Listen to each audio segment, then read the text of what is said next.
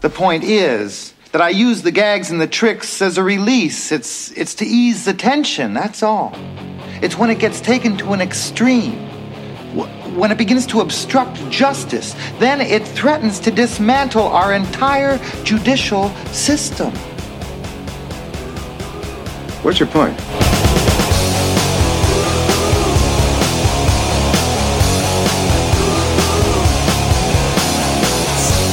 Yeah, baby. Welcome back, everybody. Yeah, my first dose of the uh, COVID vaccine. That went well. I got the Pfizer. A little bit of soreness like any other flu shot, but uh, next to nothing. And I don't understand. Why do f- some flu shots you feel and then some you don't? Like I went to my doctor's office for my physical once, and they suggested that I get the flu shot. So the nurse gives me the shot, and it, it actually it kind of felt good. Seriously. And then I get it the next year at like CVS, and it hurt like hell when he poked me. Then I get this COVID vaccine, this shot, and it was nothing. You know, almost kind of comforting, actually. It's got to be the technician. But you get a nurse to give it the, the shot, and it almost, you know, it seems like they care a little bit more. But that dude at CVS, man, he was probably either having a really rough week or he sucks at giving shots. And they were saying that by last weekend, almost half of all Americans who are eligible to be vaccinated would have had at least their first dose. Three million shots a day we're doing. Three million people a day getting poked. That breaks the previous record held by Ron Jeremy in 1985, by the way. Seriously, though, unbelievable. Good for us. But now I'm hearing that a lot of people are not going back for their second dose because people have started to complain about how shitty the second shot made them feel. A vast majority of those, I think, were getting uh, the Moderna shot. Flu like symptoms. Not the flu, just the symptoms. So they're wimping out. Vaccine's not complete without the second dose. Go get that shot, man. So you get some flu symptoms. So what? Big deal. You know what's worse than flu symptoms? Death. So get the shot, you fucking babies. Hey, real quick, can I tell you guys how much I appreciate you? I mean, I'm taking chances with this podcast. I'm going to low levels. Where sometimes I'll listen to the show and post, and I'm thinking, oh, Jesus, this might not fly with some people. Then I'll do a show where I come close to crossing the line politically. And I think, oh, man, probably should not have gone there. And no one is complaining about this. No one's sending me hate mail or making comments on Twitter or in my DMs. I haven't lost any friends. Just good feedback, support. My friend Charles constantly retweeting my show. Dave, too. I hope you guys know that a lot of this is just humor, all right? I'm trying to be entertaining. I don't want to step on toes. I want everyone to get along and understand each other. I'm rattling off this show once a week as a form of a diversion. And then sometimes I'll hit current topics that tend to get too deep. And that's not where I want the show to go. So I appreciate that you understand that this is all for show. All right. And if I hurt anybody with it, it would be devastating for me. So I'm trying my best to keep it diverse and as light as I can. Some weeks I'm not as good at, at, at you know commenting or or being jokey enough, but I'm doing my best. This is the type of stupid shit that I've been dying to do since the days of Dude Night. I mean, you want to know how pent up I was during those years of my life as a foodie? I had to stick to food, man. Couldn't talk about sex or relationships. Katrina hated that. I couldn't curse too much. Unprofessional. What if you get a sponsor? Stick to food as much as possible. And sometimes I'd try to veer away a bit, like dude food. That was fun. Pain in the ass to produce, by the way. Took me five hours to shoot one 12 minute video because I'm on my own. Minimal gear at the time. But at least that gave me a chance to be at ease, be myself, and add a little pepper to the dialogue. So this is me unhinged. Me being stupid for one half an hour a week. And I appreciate that you understand me and that you'll listen. It's therapy for me, believe me. Trust me when I tell you that. Hey, you remember when cars had all those badass names? Mustang, Viper, Gladiator, Commando, Barracuda, Rebel, Challenger. Look at the names of cars now. We have the Sorento, the Elantra, the Camry, Escape, Accent. Here's my favorite Sonata. The hell happened here? In the 70s, they named cars to make them sound dangerous. Now we've got all this new age bullshit on the road. Look out, everybody. Here comes the accent.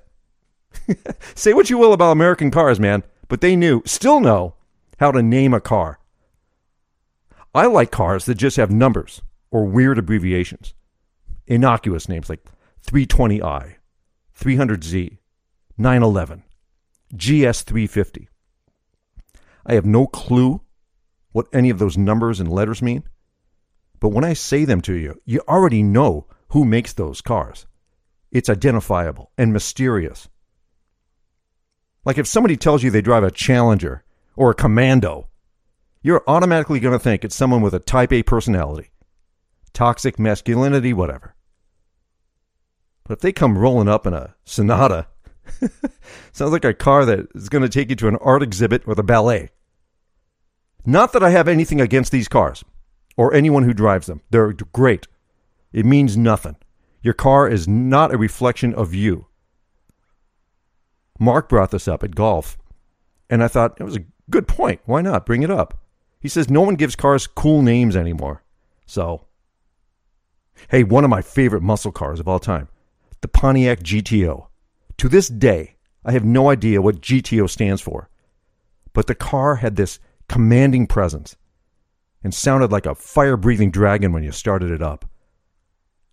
I drove a Toyota Tacoma for years, and then my friend one ups me and buys a Tundra, which sounds like something that eats other cars. By the way, fantastic truck. Tundra and the newer models are absolute beasts. Anyway, interesting thought from Mark I wanted to share. All right, so let's briefly talk about the Masters. I know there are listeners out there who don't like all the sports talk, but there's a lot happening, and I'll try to keep it brief. Hideki Matsuyama, oh sorry, Matsuyama, became the first Japanese golfer to win the uh, Masters tournament. He beat up the field, and this newcomer, Zalatoris, who bears a striking resemblance to Adam Sandler's caddy in Happy Gilmore. Look that one up. It's funny. the Masters made a concerted effort to highlight black players in Augusta history and speak of equality. And a tip of the cap to that, you know, I said all the nasty things that I said last week about that golf course, even though they have been mighty exclusive throughout history. Yeah, I tip my tip my hat to them. Uh, I watched the entire weekend, and it was outstanding that tournament. Best part about Matsuyama winning, outside of the fact that he made history, is that each year before the tournament, a couple days before, the previous year's winner puts on what they call a, a champions dinner. And the, the champion will pick all the food for that dinner. I'm telling you something, those guys are going to eat incredibly well next year. Japanese cuisine off the charts, finest in the world, if you ask me. But even if you don't golf, you have to admire how good these guys are. One of the coolest things about Katrina, my late wife, was that she really enjoyed watching golf with me. She said it was calming for her, and I agree, it's very calming watching golf. She never wanted to learn how to play or even attempt it, but she would always watch majors with me. In fact, and this is cool, she got so into it that as soon as the field was announced, we'd have a draft. Each of us took turns drafting five players apiece. Whoever picked the player that finished with the best score won, and then the prize was usually like dinner at the winner's choice of a restaurant. Nothing big, but it was fun. I was a real snake, though. I, I paid really close attention to the rankings and who was gaining momentum going into the tournament. And she didn't follow it that closely. I mean, she'd bet on based on who last won one or, or if the dude was attractive or something. Believe it or not, she picked Tiger the year he won the Masters for the first time because she found out he was from Orange County. Now, people like her are the same people who don't follow college basketball all year, but then they'll win the, the March Madness pool in your office. Anyway, when you golf, You truly appreciate watching the best players in the world play on the, the toughest courses in the world. And Augusta is crazy hard. It's like golfing on a pool table with a lot of bumps in it. Imagine having to hit a ball, 170 yard tee shot, that has to strike an area two feet square. Miss it by an inch, and your ball is going to roll 30 feet away from where you struck the green, or worse, down a hill and into the water. Almost got it to the hole, not close enough, penalty shot. When you golf, you play the course. You don't play other golfers. The guy with the best score wins, obviously, but you, you cheer for each other. And when I say play the course, I mean you're battling these masochistic sons of bitches that make these greens really tough and undulation and all this stupid shit that they do. And then they put the pin on the area of the green that makes it almost impossible to make a birdie. Yet, yet alone hole in one. That's almost it's ridiculous. You got to be very lucky. Their job is to humiliate you, to make you look bad. So your goal should be to flip the finger to these guys and get par or better on all the holes. Courses like Augusta, Bethpage Black, Spyglass, Oakhurst, stupid hard, even for pros. And I remember Katrina asking me if I could golf any course in the world, what would it be? And I said something like, you know, whichever course challenges me but still allows me a chance to make par. I'm not a great golfer. I have my moments, but I'm consistently inconsistent. Golf is hard. And she said, uh, if someone paid your green fees, would you golf Augusta? I said, well, first of all, I think it's a club, so you have to belong to it if you want to play it. Second of all, hell no. I'd probably lose two entire cases of balls playing that course. And it would humiliate me so badly, I'd probably want to give up the game. I golfed Torrey Pines down in San Diego once. Wonderful course, beautiful. But holy shit, that was brutal. Fairways were so narrow, I didn't know what to do. I lost a lot of balls. Great experience, but not fun. Because I was golfing with some really solid golfers on that day, and coming up dead last by 20 to 30 strokes, that's not my idea of fun. When you feel like drinking after three holes of golf, you know you're not supposed to be golfing on that course. You're outmatched. Course wins every time. You want to know something? When it comes to taking a side or rooting for somebody, anyone, anything in fact, sports team, political candidate, you name it, I'm the kiss of death. If I root for you or your team, prepare to take an L. Here I was last week talking about how police reform is in the works, how we need to work on policing the police, how not all cops are bad. And then over the weekend, back to back news stories showing cops abusing their power yet again. One incident happened less than 10 miles from where George Floyd died. The details of this story start coming in, and it just looked worse and worse the more the news broke. This 26 year veteran of the police force, who was responsible for providing some training to other officers, shot this 20 year old kid after pulling him over for having a, an air freshener hanging off his rearview mirror. I guess his tags had expired, registration tags. And of course, he's black, so he was afraid of the police. So he guns it to escape from them, and then they shot him in his car. I guess he drove a, a little bit down the road, most likely passed out or died in the car, and then crashed. Then the police chief comes out, calls the whole thing an accident. The officer thought she was grabbing her taser but grabbed her gun instead and then fired. The fuck out of here. You expect people to buy that shit? You shot at a car and you thought you were using your taser. You were going to tase a car? People lost their fucking minds.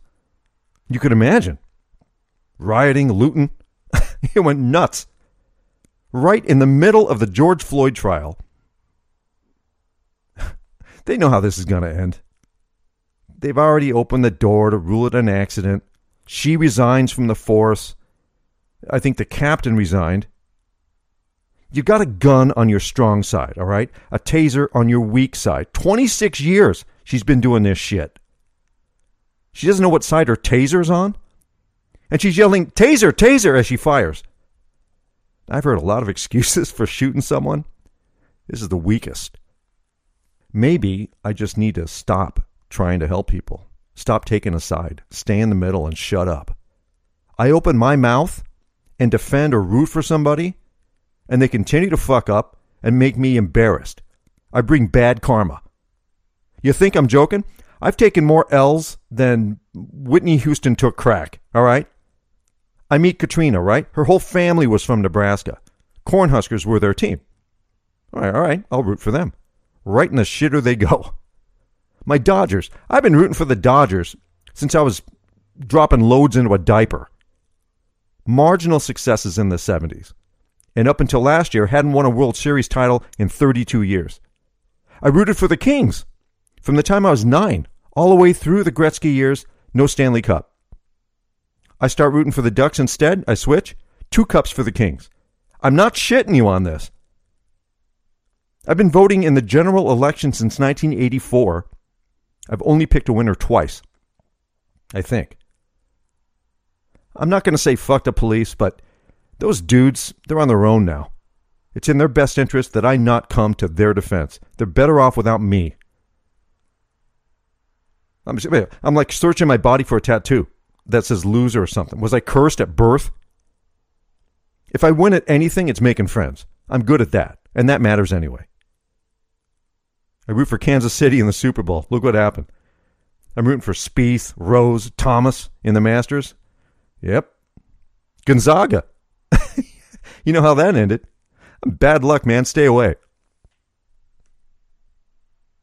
You ever see those uh, suggested for you profiles in your Instagram feed? People you may know or people they think you might want to follow. Oh, this this is just gross.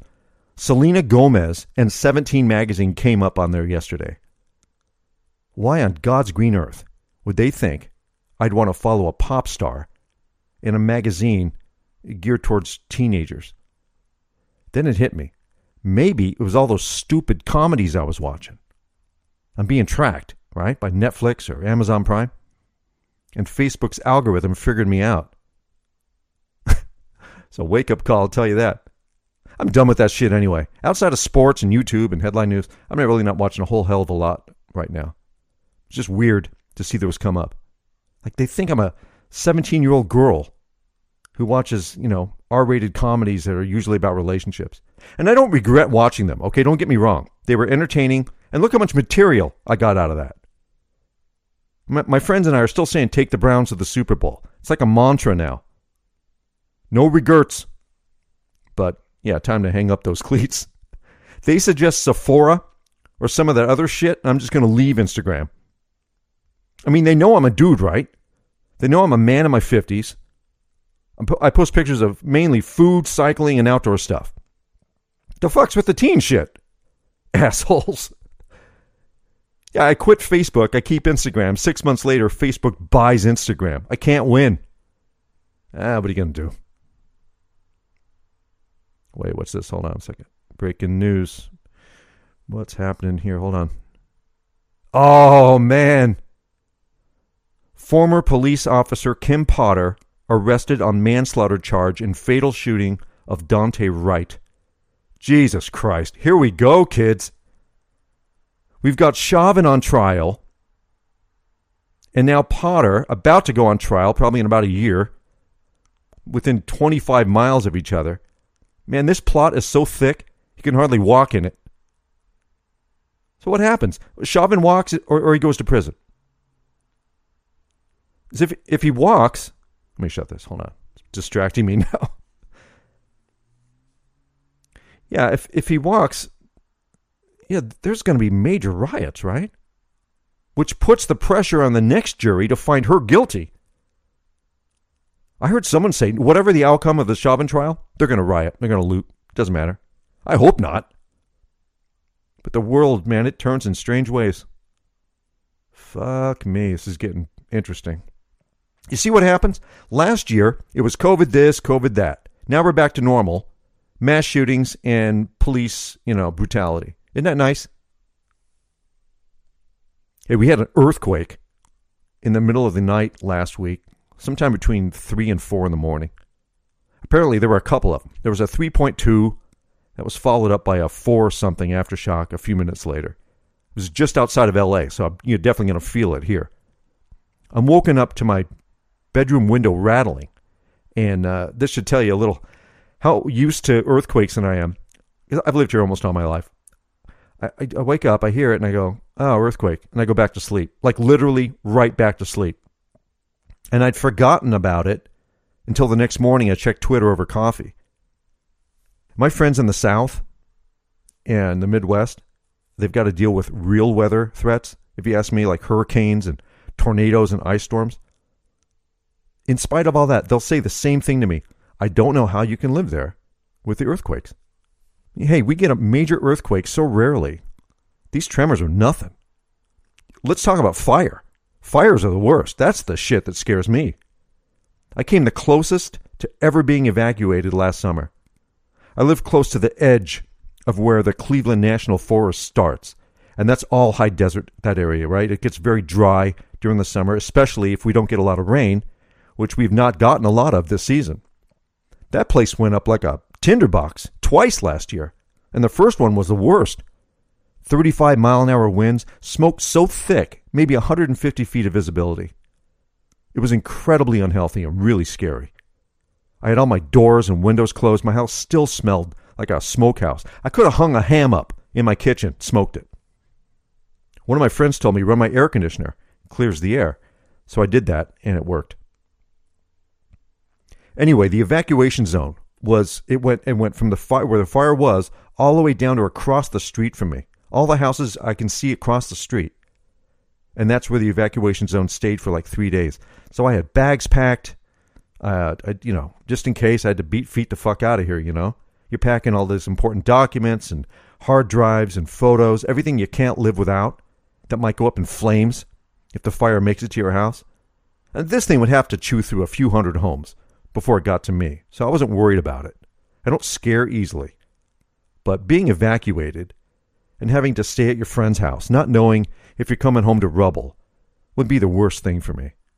So, yeah, earthquakes? Shit. That's Mother Nature using a vibrator in the middle of the night because she can't sleep.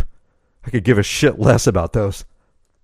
I don't think I've ever lived close enough to the epicenter of a quake to incur like real property damage. I've felt some strong ones, but they weren't near me. I remember my first one. I was a kid, five or six years old, I think. Hanging lamps were swinging, pictures falling off the wall, house was shaking like crazy, scared the living shit out of me. But not since then have I experienced anything like that. We get jolts, right? It, it feels like a fish striking your bait. It rumbles for about six seconds, then it just kind of peters off. We had a couple good ones a couple years ago that were shaking the stoplights near the school crossing, swaying back and forth. And I had taken the girls to the pool that day, and they saw it happening. It scared the piss out of them. when I was growing up in Arkansas, I experienced a tornado. Now that is fucking scary. It hopped our house. We missed it. I think it missed by maybe 400 feet. Destroyed one of the mobile trailer homes that we had set up as a pigeon coop. I think it took some tiles off our house or something. It sounded like a train is just riding over your house. And we had no storm shelter. And I don't think my aunt and uncle, who I was living with at the time, had any idea that we were under that kind of threat. But they had wood panels protecting a window, so I figured they had to know something. But that could have been disaster. Man, the stories that came out of that too. One of the farmers who owned he owned about 50 acres behind us. He had cows and stuff. He was missing three horses. And they found two of them on the other side of town, but uh, one was never seen again. Imagine what that might be like right? Being picked up, riding inside of this noisy thing, being spun around like a top, and then thrown into a field like three miles away. Jesus Christ.